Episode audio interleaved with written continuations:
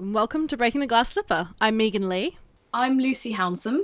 I'm Charlotte Bond. And I'm Juliet McKenna. So today we are going to be talking about women who fight. Now, let's just th- get one thing straight before we go any further. Women have always fought. And unfortunately, we don't seem to see that reflected very much in our SFF. And, you know, why is this still a thing? Why aren't we seeing more women fighting in our novels? You know, it's it's fiction, guys. We can make this stuff up. But not only that, in real life, women have always fought. Today with us, we have Juliet McKenna. And Juliet, do you want to uh, introduce yourself to our listeners? Uh, hello, I am a writer of primarily epic fantasy, swords, sorcery, wizards, dragons, dirty work at the crossroads, which inevitably involves a fair amount of swordplay. Um, fortunately, I have a background in martial arts, which involves a certain amount of sword play. Uh, I've also done live action role playing and battle reenactments, which have given me uh, a whole set of useful insights into the realities of physical combat compared to what you sometimes see on the page and certainly compared to what you see on screen. Wonderful. So let's just, I mean, let's kick things off with obviously, you know, women have always fought. So, you know, if in history, you know, Viking warriors, you've got, you know, all these amazing women warriors of the past, and yet they're so often overlooked in history. And then you know, it, it's kind of one of those things that's um, a very common kind of excuse for when women are missing from these things. Oh, you know, say, oh, we based it in history. You know, it's it's historically accurate. And first of all, all these things are all made up, set in like weird and wonderful universes. So that that doesn't fly anyway. And even if it did, women were fighting. So thoughts well, on that? my first question when somebody says yes, but it's history is which history and written by whom? Because if you are looking at the history of ancient Greece, uh, the history of ancient Rome, then yeah, you know, there were not legions of women, there were not female hoplites. However, the reasons that women didn't fight in those societies were driven by the values and political and social pressures of those societies. There was nothing intrinsic to gender determining on who went on the battlefield. And then you need to think about who is writing the history that you're reading. If you are reading the history of Europe through pretty much up to and including the Second World War, the vast majority of the history that you will be reading, certainly before the 70s, was written by men, for men, about men. And that determines the focus of those histories. So the ah, yes, but it's history is simply not an excuse.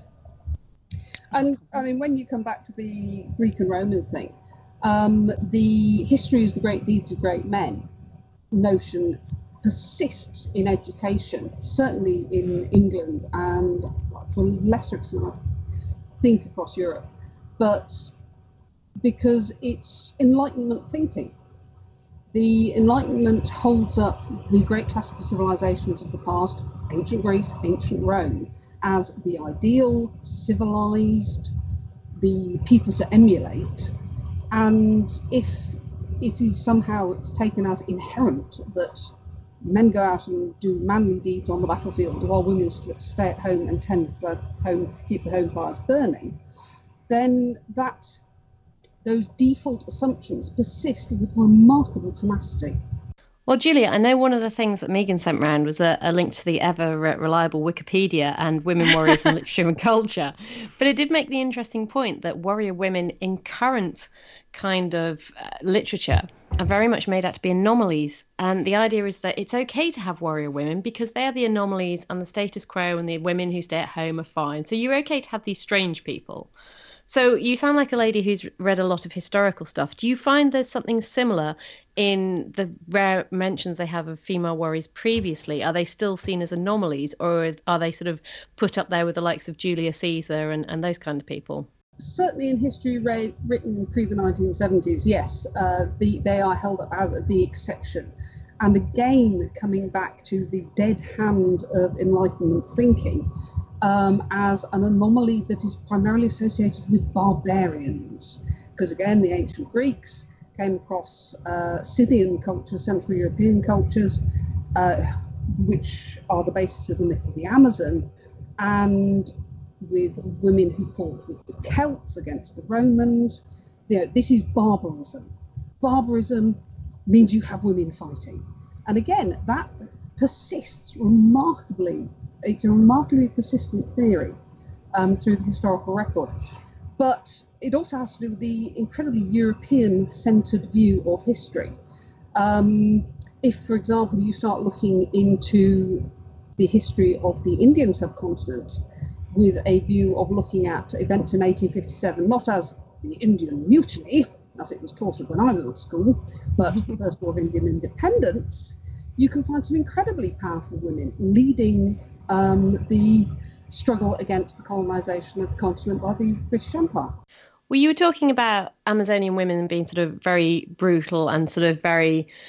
Um, I think there's obviously the idea of sort of masculinity and anomalies, but I wondered how you felt about Joan of Arc fitting into all that. Because one of the things that really bugged me about Joan of Arc is that they had such a strong link with God, which on the one hand, you know, made her sort of saintly, but on the other hand, also made her kind of mad. And it was almost like this woman couldn't be a fantastic leader without God A giving her strength and B making her mad at the same time. So I mean, how do you feel that Joan of Arc fits in with all the the other representations?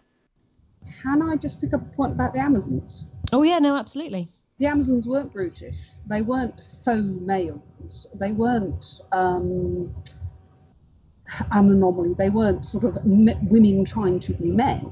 Um, one of the interesting things that's been circulating is the DNA testing of Viking warriors all of whom were assumed to be men because this was an assumption based on grave goods.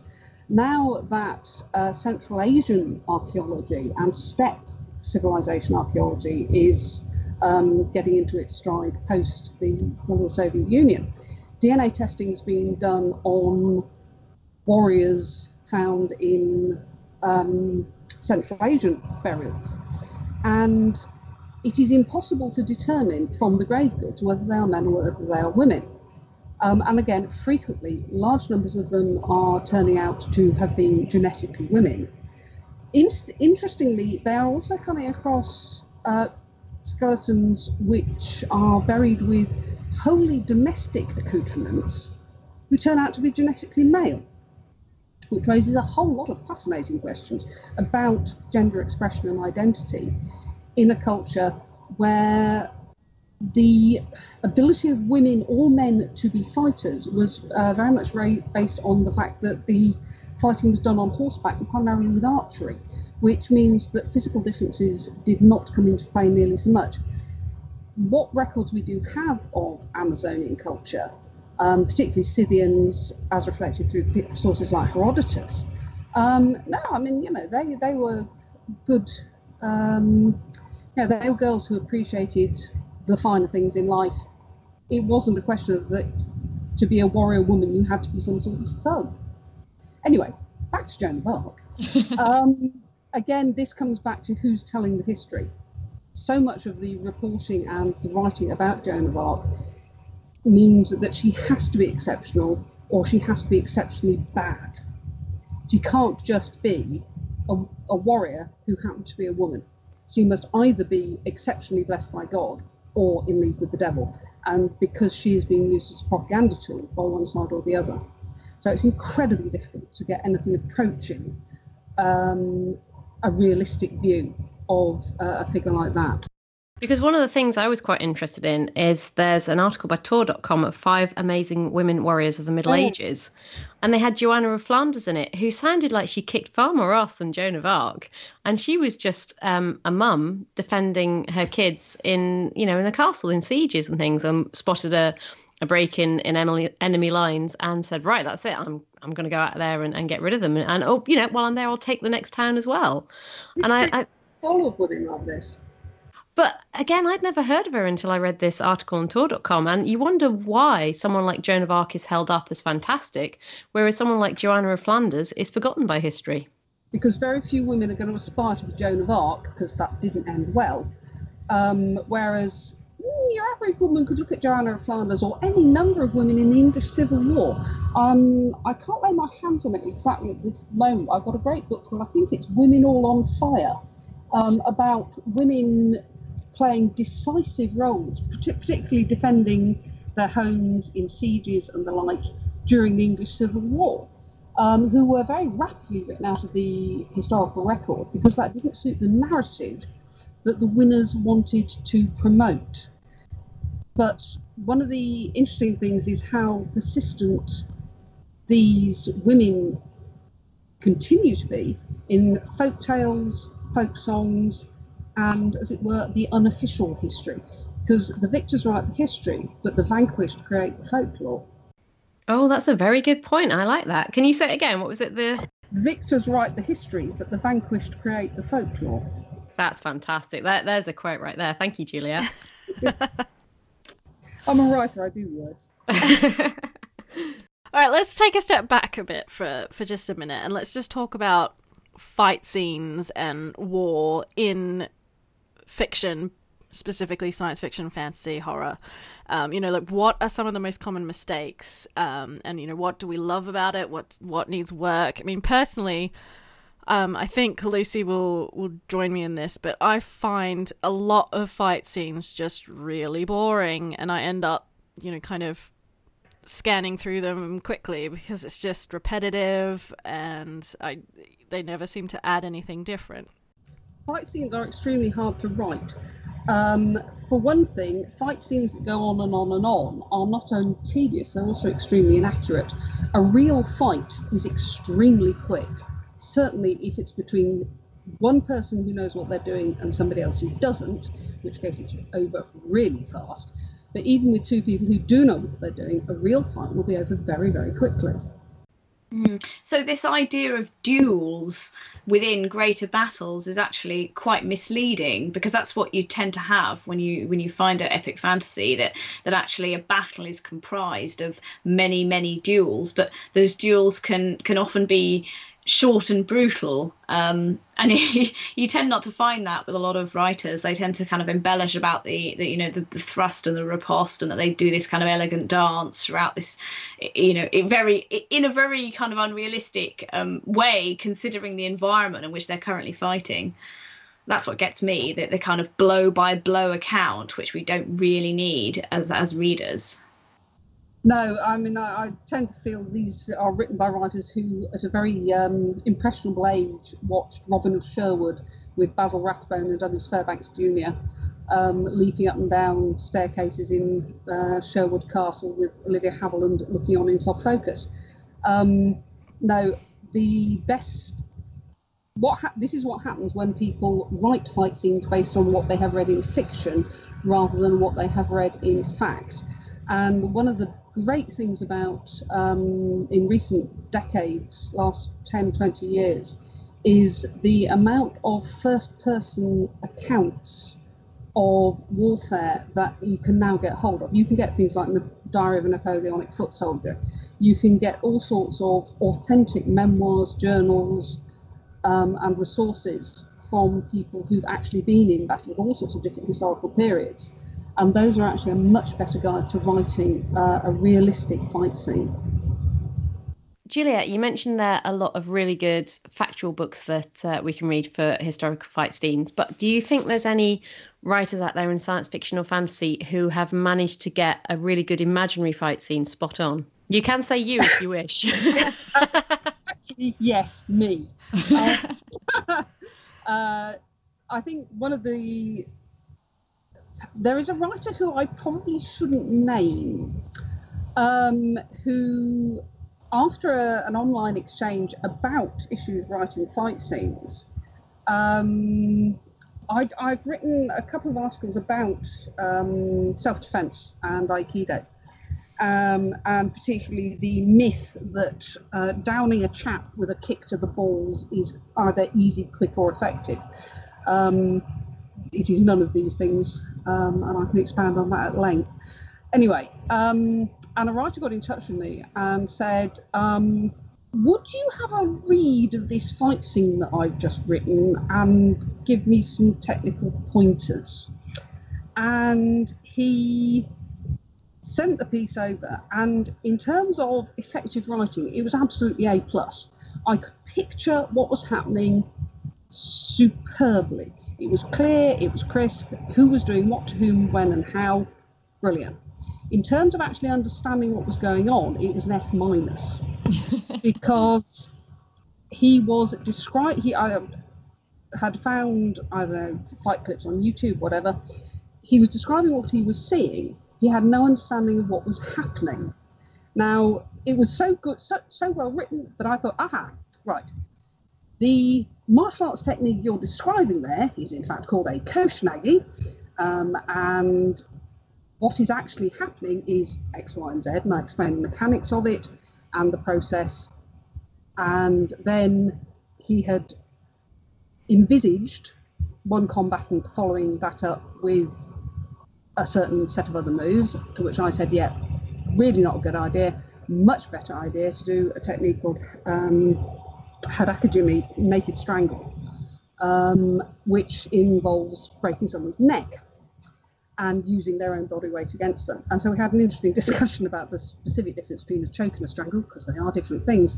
If anyone ever reads my reads my internet, they're going to get quite worried.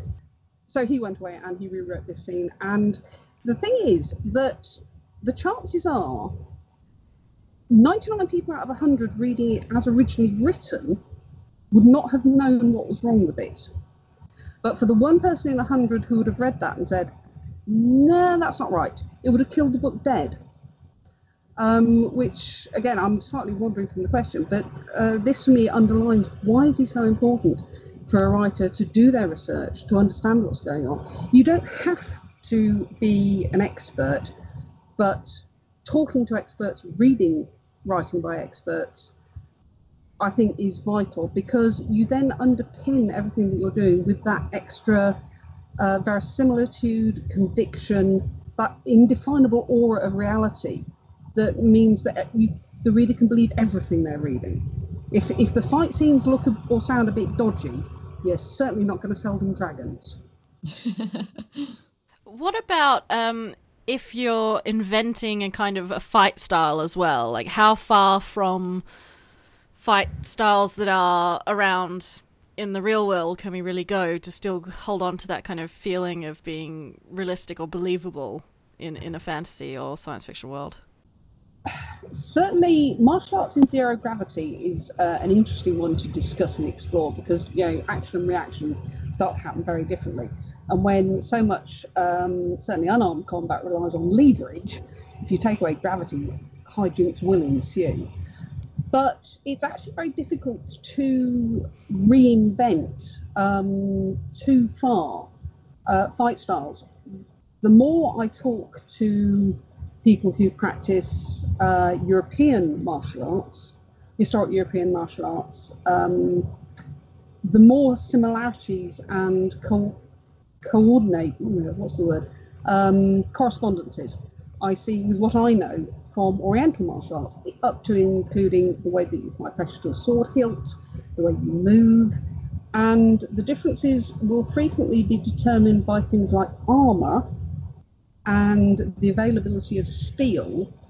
Uh, logistics is uh, materials available are going to influence fight styles and how fight styles develop mm-hmm. um, more than anything else. So if I were wanting to invent uh, some completely new sort of um, fight system, the first thing I would be doing is looking at the environment and what was available.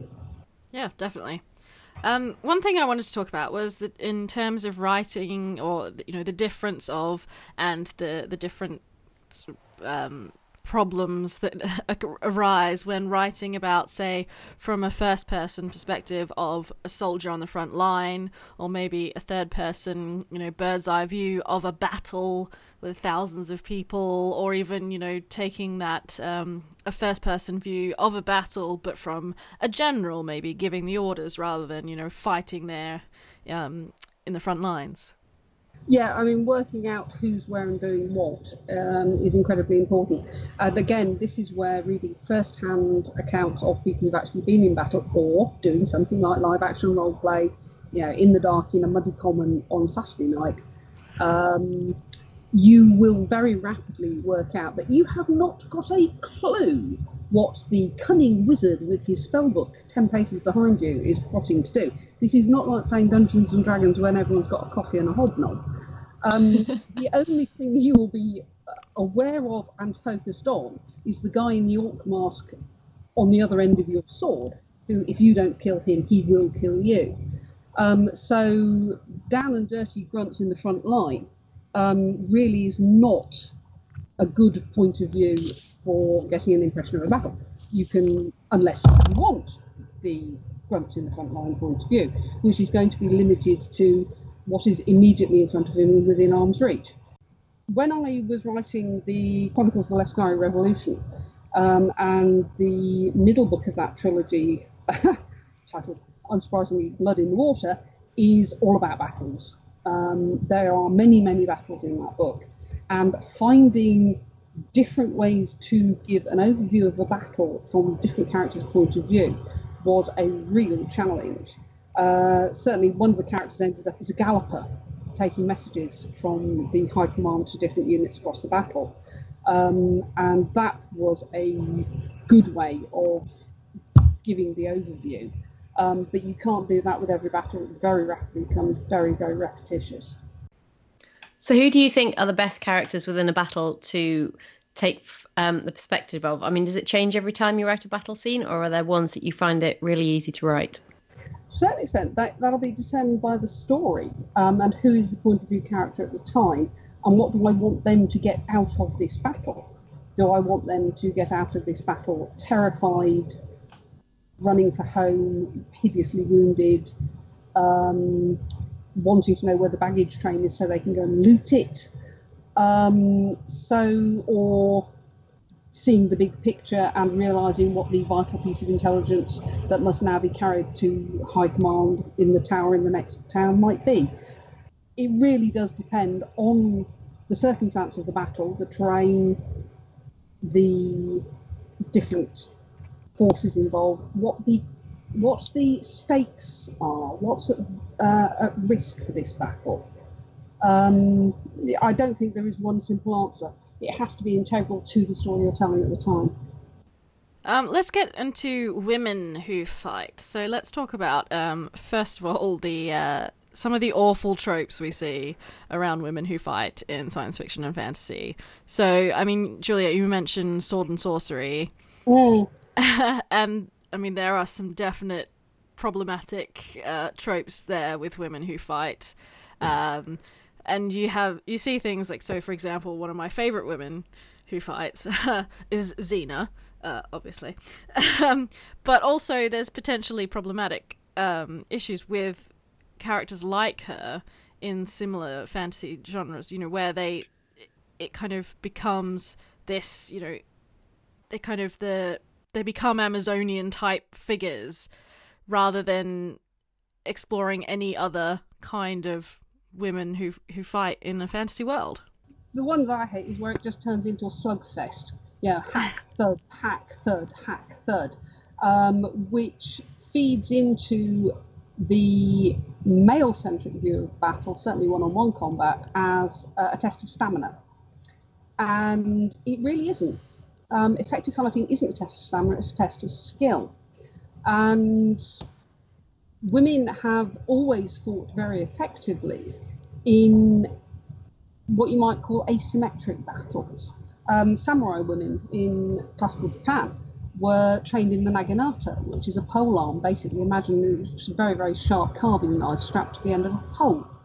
Now, if you are in a one on one physical strength trying to overbear physical strength sort of fight, which is actually extremely rare, um, then a woman is naturally going to be at a disadvantage. But there are so many ways in which a woman can be at an advantage, even in a one on one sword fight, um, provided she doesn't end up with this uh, hilt locked, grimace, struggle, shove um, cliche of uh, a sword struggle.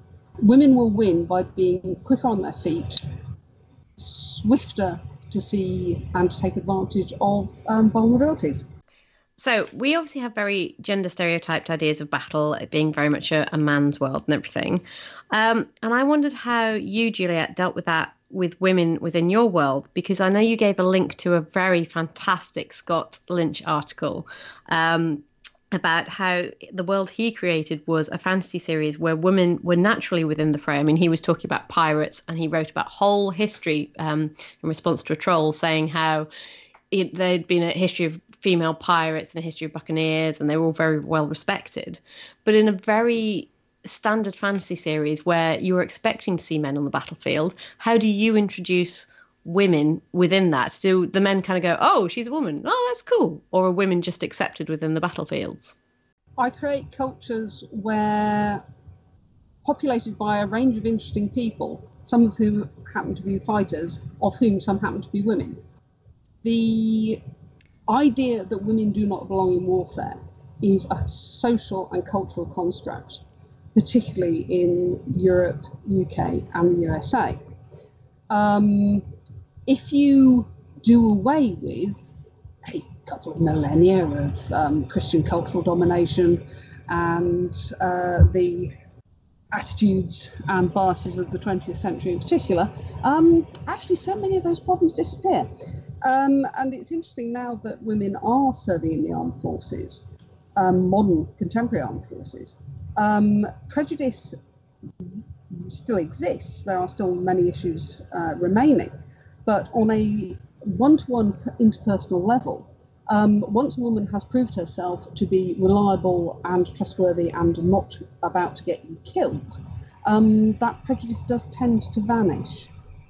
So when I'm creating um, a, a fantasy culture, I look at the cultural and societal and particularly religious and political underpinnings. And if you take away the underpinnings which want to keep women in tending the hearth and home, um, then you can actually just create a society in which women can do a whole lot of other things. One of the things you do have to look into is effective contraception, so that women um, don't spend a lot of their time being determined by their biology. But again, one of the interesting uh, angles of history that you very, very rarely read is just how effectively uh, some women in certain cultures could manage family planning uh, without the men knowing anything about it. I must admit, one of my um, enduring visions from my Latin lessons when I was in secondary school was about um, leather condoms that women used to wash out and hang out to dry. That that image has never left me. Sponges, olive oil. Yeah, uh, yeah, yeah. Uh, all, uh, there's probably a whole separate podcast on that. okay, well, I mean, one thing that um, sort of I'm conflicted about, I should say, is sort of this. Um, I like using Brienne of Tarth from Game of Thrones as the Ooh. the kind of representative of this, but where you have these excellent women fighters who just become overly, you know, masculine, and, and um, but then with Brienne, I like it because it's kind of her refusing to give in to the expectation that she must be feminine. So, but there's kind of, you know, it's a it's a fine line to walk because I find a lot of these female characters who are excellent fighters just be, get portrayed as, you know, really trying to be more masculine and rejecting the feminine. Brienne works for me because she's uh, exceptional in terms of the culture, um, and she's basically bucking that trend. The other thing is that Brienne is exceptional one of the other things that you see in Game of Thrones is that the men who are good at warfare are also exceptional. Um, and I think that that's one of the things that, as a writer, you need to remember is that to be there is there are very very few aspects of being a great warrior that are gender determined. Um, the ability to train, the ability to think, the ability to react are you know, it, it, these things are equally possible for man or woman. Um, physical strength, sometimes in some circumstances. But Nelson, Britain's greatest sailor, I mean, he was incredibly short. Um, I can't remember exactly how short offhand. Let us see if the uh, internet can tell us. Um, but in warfare where physical strength isn't uh, a requirement, uh, again, these um, 1.68 meters, that's about the same height as me, so that means what, about five foot six? Um, yeah, Horatio Nelson. Well, one of the things I really liked about Game of Thrones was it not only put women in the centre of battle, but I distinctly remember Tyrion being in it as well. Oh. And a dwarf is not necessarily your typical fighter, and yet he holds his own. And I know doesn't his squire save him a little bit at the end, but he's he's done pretty well up till that point. So I kind of always remember the fight scenes from those point of view as well, and finding it quite inclusive and quite refreshing to see it from the point of view of, of someone you would normally put in a minority kicking quite a bit of ass. Um, Tyrion saves himself through sheer panic and rapid improvisation with a shield, as I recall, at some point. Um, and that's you know one of the other things is um, you know he who survival in a battle is a lot about being absolutely determined to survive and determined to kill the other guy, girl, woman, whoever. Yes. Um, but also one of the other things about um, the battles in Game of Thrones is um, you know people who aren't trained die very rapidly, and the those are wars of attrition. Yeah, you want basically he who wins kills more of the other men's army first, but you've also the use of things like cavalry uh, and encirclement techniques and all those sorts of things have been very well thought through. One of the things I think that re- leads to tedious fight scenes, battle scenes, or the notion of war in fantasy fiction is the idea that this must somehow be a fair fight. Uh, any professional soldier aims to make a fight as unfair as possible in their own advantage. That is a very good point. I like that. Well, uh, if you think about the going back to these these notion of these duels on the battlefield, um, you get uh, people being influenced by watching things like fencing. Um, dueling was a sport yeah, it could kill you. Um, but fencing grew out of it's a sportified version of it. Boxing is a sport. It's brutal, it's damaging, it's all the rest of it. But it is still a sport. So there are rules, there are um, strictures, conventions uh, to make it fair. No, real warfare is not about being fair. It is not about giving the other guy uh, an even chance. Um, yes, peace through superior firepower can be an issue, that being one of the great American doctrines of the 19th century.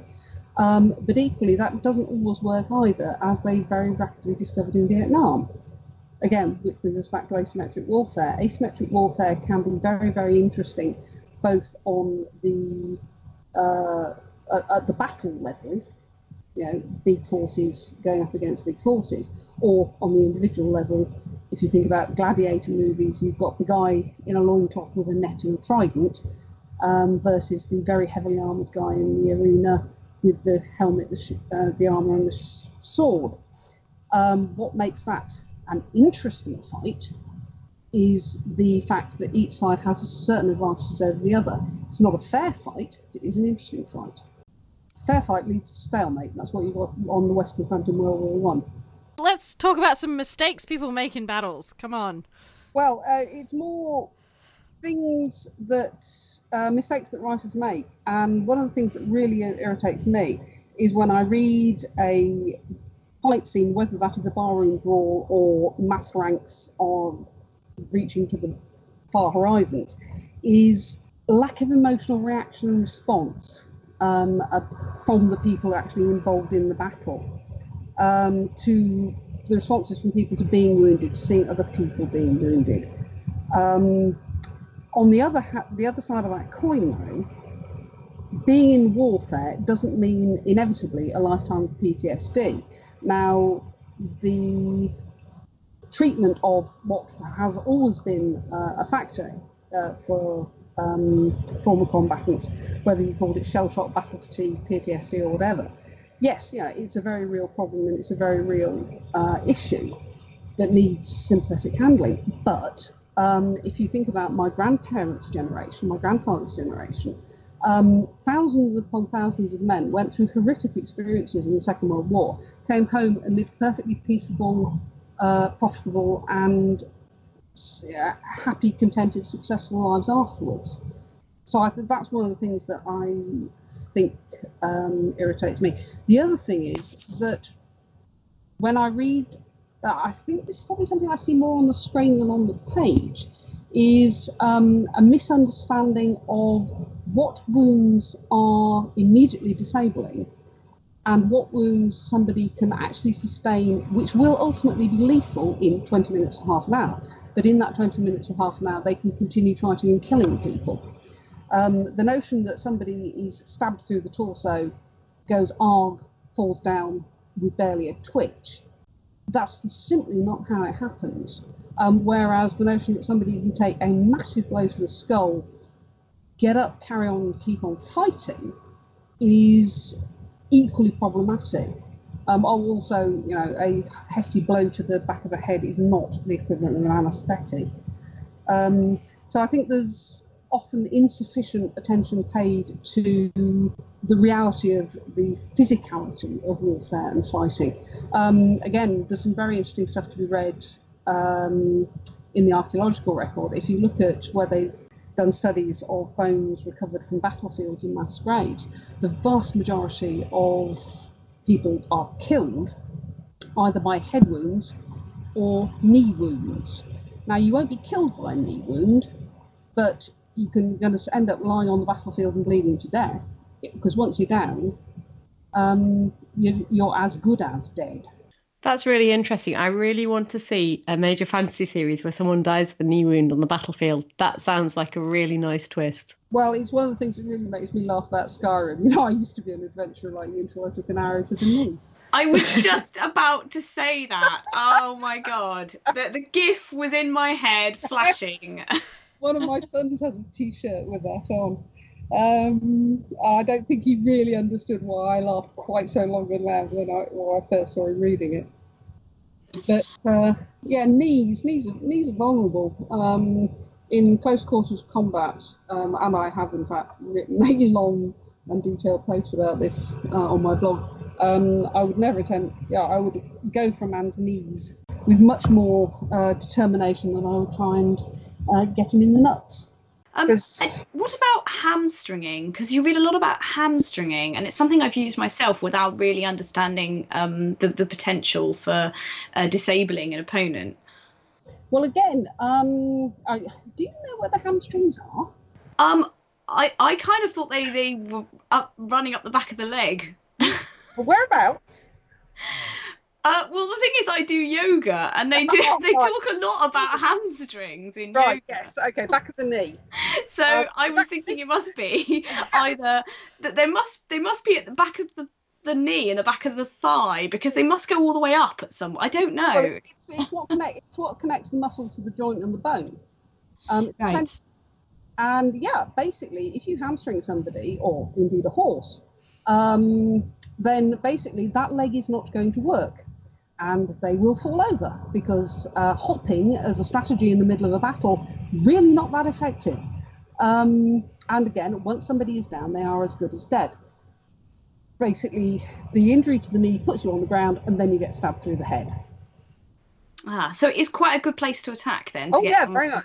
Um, and one of the um, best things in Game of Thrones, of course, is Daario Naharis outside the walls of wherever it is um, and your man charges him, who obviously has been reading far too much heroic fantasy fiction written by people who don't understand warfare, and uh, he ignores the man completely and takes out the horse. Yes, I remember the scene very um, clearly. Um, yeah, and hamstring is the classic infantry tactic against cavalry on a battlefield.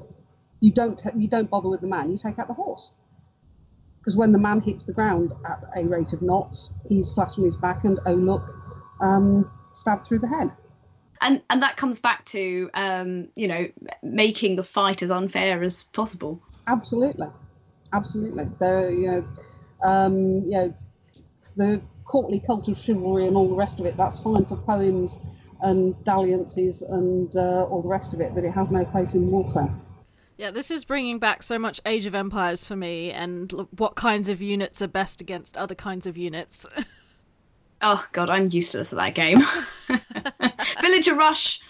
I'd like to ask a question that um, is probably applicable to Juliet and myself. Um, it's about mothers um, and mothers on the battlefield. So I find that women warriors are either very, very masculine or are v- motivated solely by motherhood. So we were talking about Joanna of Flanders earlier, and she was, you know, part of it was that she was fighting for her son and heir within the um, within the castle.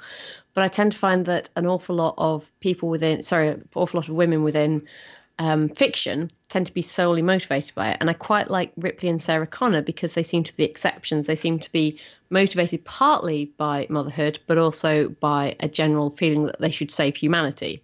Uh, I mean, what do you think of um, books you've read and TV that you've watched about the roles of mothers within warfare and how they are portrayed? Uh, I share your irritation that you, you a, a binary choice between the uh, woman who's going to subsume her femininity to be just as good as a man, ha ha, um, or it, fighting purely and solely because uh, for reasons that are defined by her relationships with men. Um, Sarah Connor, hmm, yeah, um, I think she's saving humanity incidentally to saving John.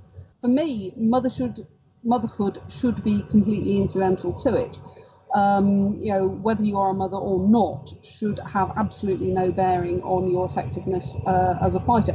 Yeah, I do Aikido. Um, of the senior female black belts that I know, some of us are mothers, some of us are not.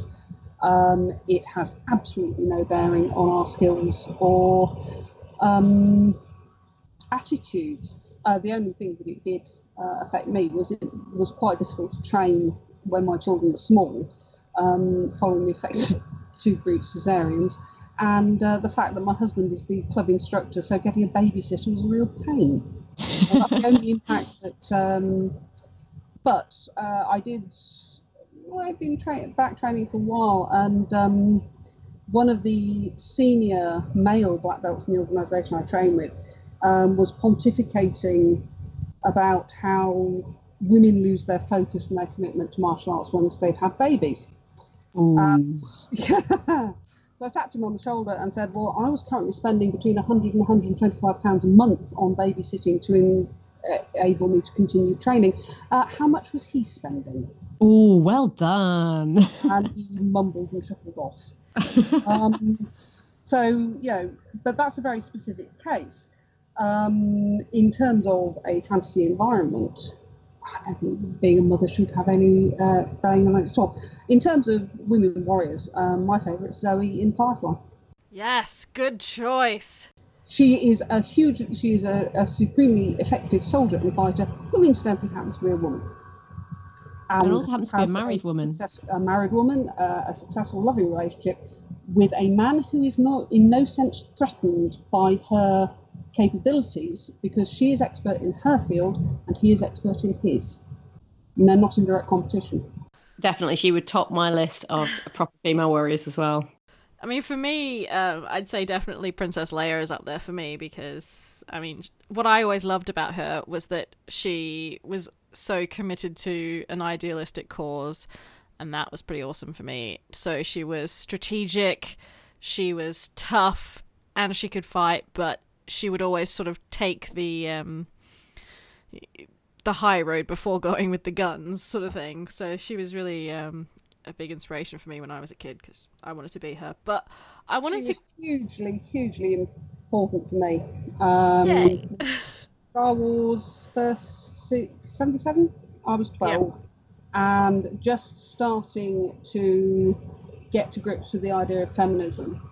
And oh yes, Princess Leia was was the one. I just wanted to give a shout out to um to two characters, but just generally like this kind of a trope, which I see coming up more often, which I really, really love, is that when you have a female character who's kind of the book nerd, the smart one, but who also will then get, you know, stuck right into the action as well. So um, I'm thinking Hermione from Harry Potter, obviously, and um, the other one I was thinking of was Jasna from the Stormlight Archive by Brandon Sanderson. And I really just love that because, you know, you get. Just because you're a book nerd doesn't mean you can't be awesome at fighting. Yeah. Well, you know. What about the Speaking ninth of reign. Who, Yeah. who writes books and has three grades of black belt. Um, Yeah. and is, you know, a fairly round, middle-aged grey-haired woman in glasses. I mean, Gosh, I- that sounds so familiar, Juliet. Who on earth could you be describing there? yeah, well, you know, how dangerous could I possibly be? um, uh, one of the great things I like about uh, John Meaney's first novel, um, which I should have to hand but can't actually say naturally because I've just mentioned it. Um, you know, his uh, lead character is a middle-aged grey-haired woman um, who's extremely effective at martial arts. And I read this book and I thought, wow, yeah, why, why do we not see this more often in uh, in science fiction? Such an obvious choice for a lead character. there we are. There's our, our next lead character for all our novels. Lucy, who did you mention? The Ninth Rain. I don't I don't know that one. Oh, it's it's Jen Williams' new book, uh, first in her new trilogy.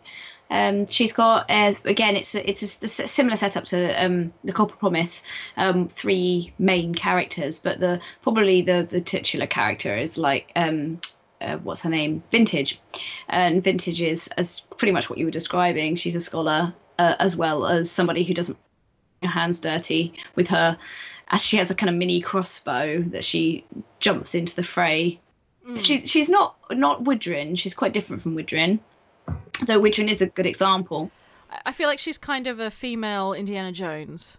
She is an, exactly that. She's she's a researcher, an archaeologist, uh, an explorer, and and kind of yep, exactly. It has that kind of um wildness about her that she she's completely um and in fact actually i thought what was interesting is that it can turn out to be um, a disadvantage because she actually ends up landing her companions in a whole lot of trouble uh, because she rushes headlong without you know into a situation without due consideration so she is quite like indiana jones in that respect I think also um, Furiosa sort of needs a, a mention here as well. Yes. Because again, she's doing something. You know, she's fighting for something that's not necessarily her own cause. She's there saving those the the wives. Uh, she's an excellent example as well. And I also think that there's quite a few comics these days that are doing a lot of interesting things with females who fight. So Rat Queens is the obvious one, which is basically Dungeons and Dragons in comic book form, where the whole party is awesome women who are all completely against kind of normal stereotypes. Um, I love that, and things like Lazarus, which is a really cool sort of SF um, comic with uh, a woman who basically is a genetically created bodyguard for this family. Um, so she's, yeah, she's badass, and and she was bred for that particular pur- purpose. So that's really interesting as well. and um, haven't you read nimona as well I that's a good a good narrative on the sidekick um, Yes. trope that well subverted Yes, and again, you know, she's this one of these kind of physically unthreatening. She's short and kind of chunky looking, and you know, she's just not that kind of. You're not expecting her to turn out to be a terrifying creature, which is, was really Dragon, fun. yeah. Yes, but as you said, exactly, that's another graphic novel that you know is is leading the way. In fact, the the one that I would quite like to read is is it um, Monstress? Yes, It's just come out. Yep. Um, is that a good one? I I've heard good things. yes, I quite enjoyed Monstress. Yeah, I'm not a big graphic novel person, but um, I grew up uh, possibly around the same time as Juliet. I'm not sure, but um, I used to watch Battlestar Galactica when I was a kid um, with um, a fantastic gentleman who was Starbuck, whose name has temporarily escaped me. Richard Hatch. Thank you. Yes. Um, and then somebody said to me, "Oh, do you know they've remade Battlestar?" And I was like, "Well, it'll never be as good as the original. And nothing will be as good as the fantastic original that informed my childhood growing up." And then I saw Katee Sackhoff as Starbuck, and I was like, "Oh, she's just as good as the original." And I've always kind of liked her because she has taken on what was literally a man's role and has turned it into something incredibly likable, incredibly strong, and yet at the same time vulnerable. No hint that, you know, of motherhood. as Well, there's a slight hint of motherhood in one of the series, but I won't spoil that. but she was just fantastic, and I think she's a really good example of a warrior today that is female and has traditionally been male and manages to hold it up and take it in new directions that I really enjoyed. I think one of the things that uh, is most important for me about Starbuck in the New Galactica is that she's one of a range of fighting women types. Um, if, because she's very different to Boomer, she is very different to the one who gets lost in the uh, when she has to do the combat air patrol. Oh, that's right. With you mean Uh, radiation as well? Yeah, Mm. and so Starbuck, if Starbuck were the Smurfette of the series, the only notable female character, then she would be the aggravating faux male who's got to outmatch other blokes. If that character was there in isolation, it would drive me nuts. The fact that she is one of a spectrum of fighting women uh, is what makes it work for me. Absolutely, I think you're quite right. I mean, I do like the other characters, and the the last you were talking about with the radiation, um, and I do try not to give out spoilers in reviews and podcasts, but her ultimate fate, I just had tears running down my face because even though I really hated her up till that point, her ultimate fate, I was like, oh my goodness. Um, but you're you're quite right, actually. Starbuck, I suppose if I took her in isolation as the only female character, I'd probably want to punch her. But because she is balanced out by everybody else, she really has a chance to shine. And also, you have a range of men who are successful and effective without necessarily all having to be super macho warriors. That's true, and you have a lot of father figures in there as well, which nicely balances out the whole idea of mother figures as warriors. Intergender and intergenerational dynamics in that series is something that definitely bears closer attention and rewards closer attention. Absolutely, yeah, it's a, a thoroughly good series for anybody who hasn't watched it. And obviously, you should watch the original for the um, interesting lycra jumpsuits and uh, the general fun. I think one of the things when you're looking back at series like that and the various incarnations of Star Trek is um, you need to appreciate their context. Um, you know, what else we had that was going on at the time. Um, I think this is one of the reasons why Xena was so effective. You know, when it came out in the cultural climate um, that that was first broadcast, that is why that had such an impact. Well, know, apart from Lucy Lawless and a whole bunch of other things. But um, it's not fair to judge science fiction, either televisionally, film, or written, from a particularly decade by the standards of the, what we have now. You know, context is everything, as they say. Well, I always like to look at past science fiction and fantasy as steps towards what we have now. And like the current Battlestar Galactica wouldn't actually exist if you didn't have characters like Captain Janeway um, in the No. in the past, and Buffy and Scully and all these ones that are listed in you know other um, big long lists of things. Every I mean, I know we said previously on this podcast that Buffy is problematic and she does have a, a lot of issues, um, even though I do think Joss Whedon is probably as close to God as you can probably get. But everybody is a, a step in getting us towards the brilliant characters we have now. And I think I think although as Juliet highlights, there are many issues and you have to take them in context, I think each little step forward just takes us that little bit closer to the the ideal, which is going to be men and women being equal. And unfortunately this podcast probably not being relevant anymore. Well, you know, um, anyone who works in conflict resolution, basically their job is to put themselves out of work as uh, fast as possible. I think that's a good aim for us to have. Yes, I, I have to say that um, the day when women writers can rock up to a science fiction convention confident in the knowledge that they will not be asked, and what is it like to be a woman writing in this field, um, can't come soon enough. And obviously, the same applies to uh, writers of colour and differing sexuality as well. Here, So we look forward to inviting Juliet back to our what 65th annual reunion where we all discuss how fantastic it is and, and how we've all come to this place. And and the memory of panels called Broads with Swords has faded to the distant Oh, past. yes. yes. I, mean, I have to say that was a cracking good panel. That was a lot got in Brighton, um, mostly because um, none of us on the panel were um, going to take it as read um, that this was in any sense needed to be discussed. But um, one of the things that that panel could have benefited from was actually a man on the panel. Yeah, I mean exactly. Panel parity really does need to go both ways. I mean, that's what feminism is all about. It's, it's Yeah. equality between the genders. yeah, you don't, you know, you don't corral um, women into. Uh, I've just written a paper um, looking at uh, gender issues and expecting women to deal with gender issues um, misses the whole point that you know gender is all of us. Uh, parenting, childcare is not a woman's issue; it's a parent's issue. Yeah, and 50% of them, generally speaking, roughly, are chaps. which people tend to conveniently forget. Mm, yeah.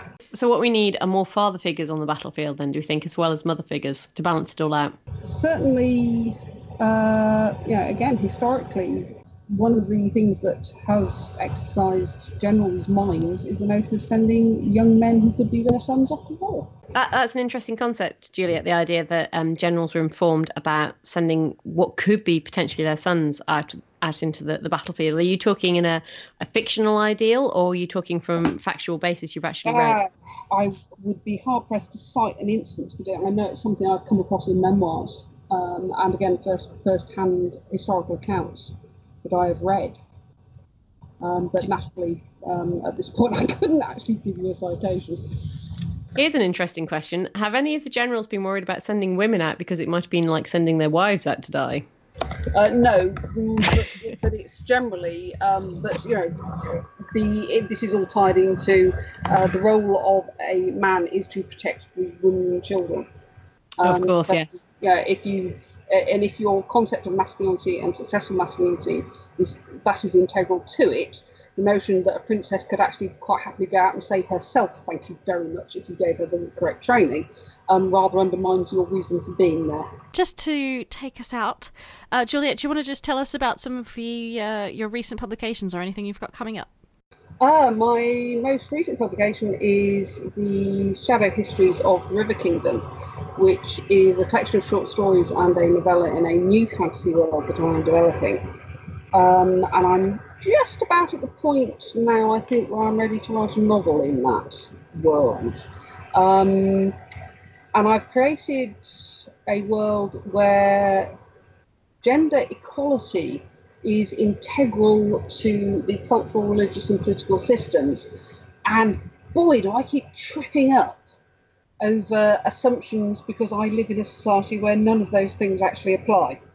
So that's proving very interesting to write. Um, my first 15 novels uh, are all available, uh, certainly as ebooks. Um, and if you're interested in what I do and what I write, uh, pop on to my website and say hello. Wonderful, and thank you so much for coming and talking to us tonight. A great pleasure. Thank you for listening to this episode of Breaking the Glass Slipper. Check back with us in two weeks for the next episode.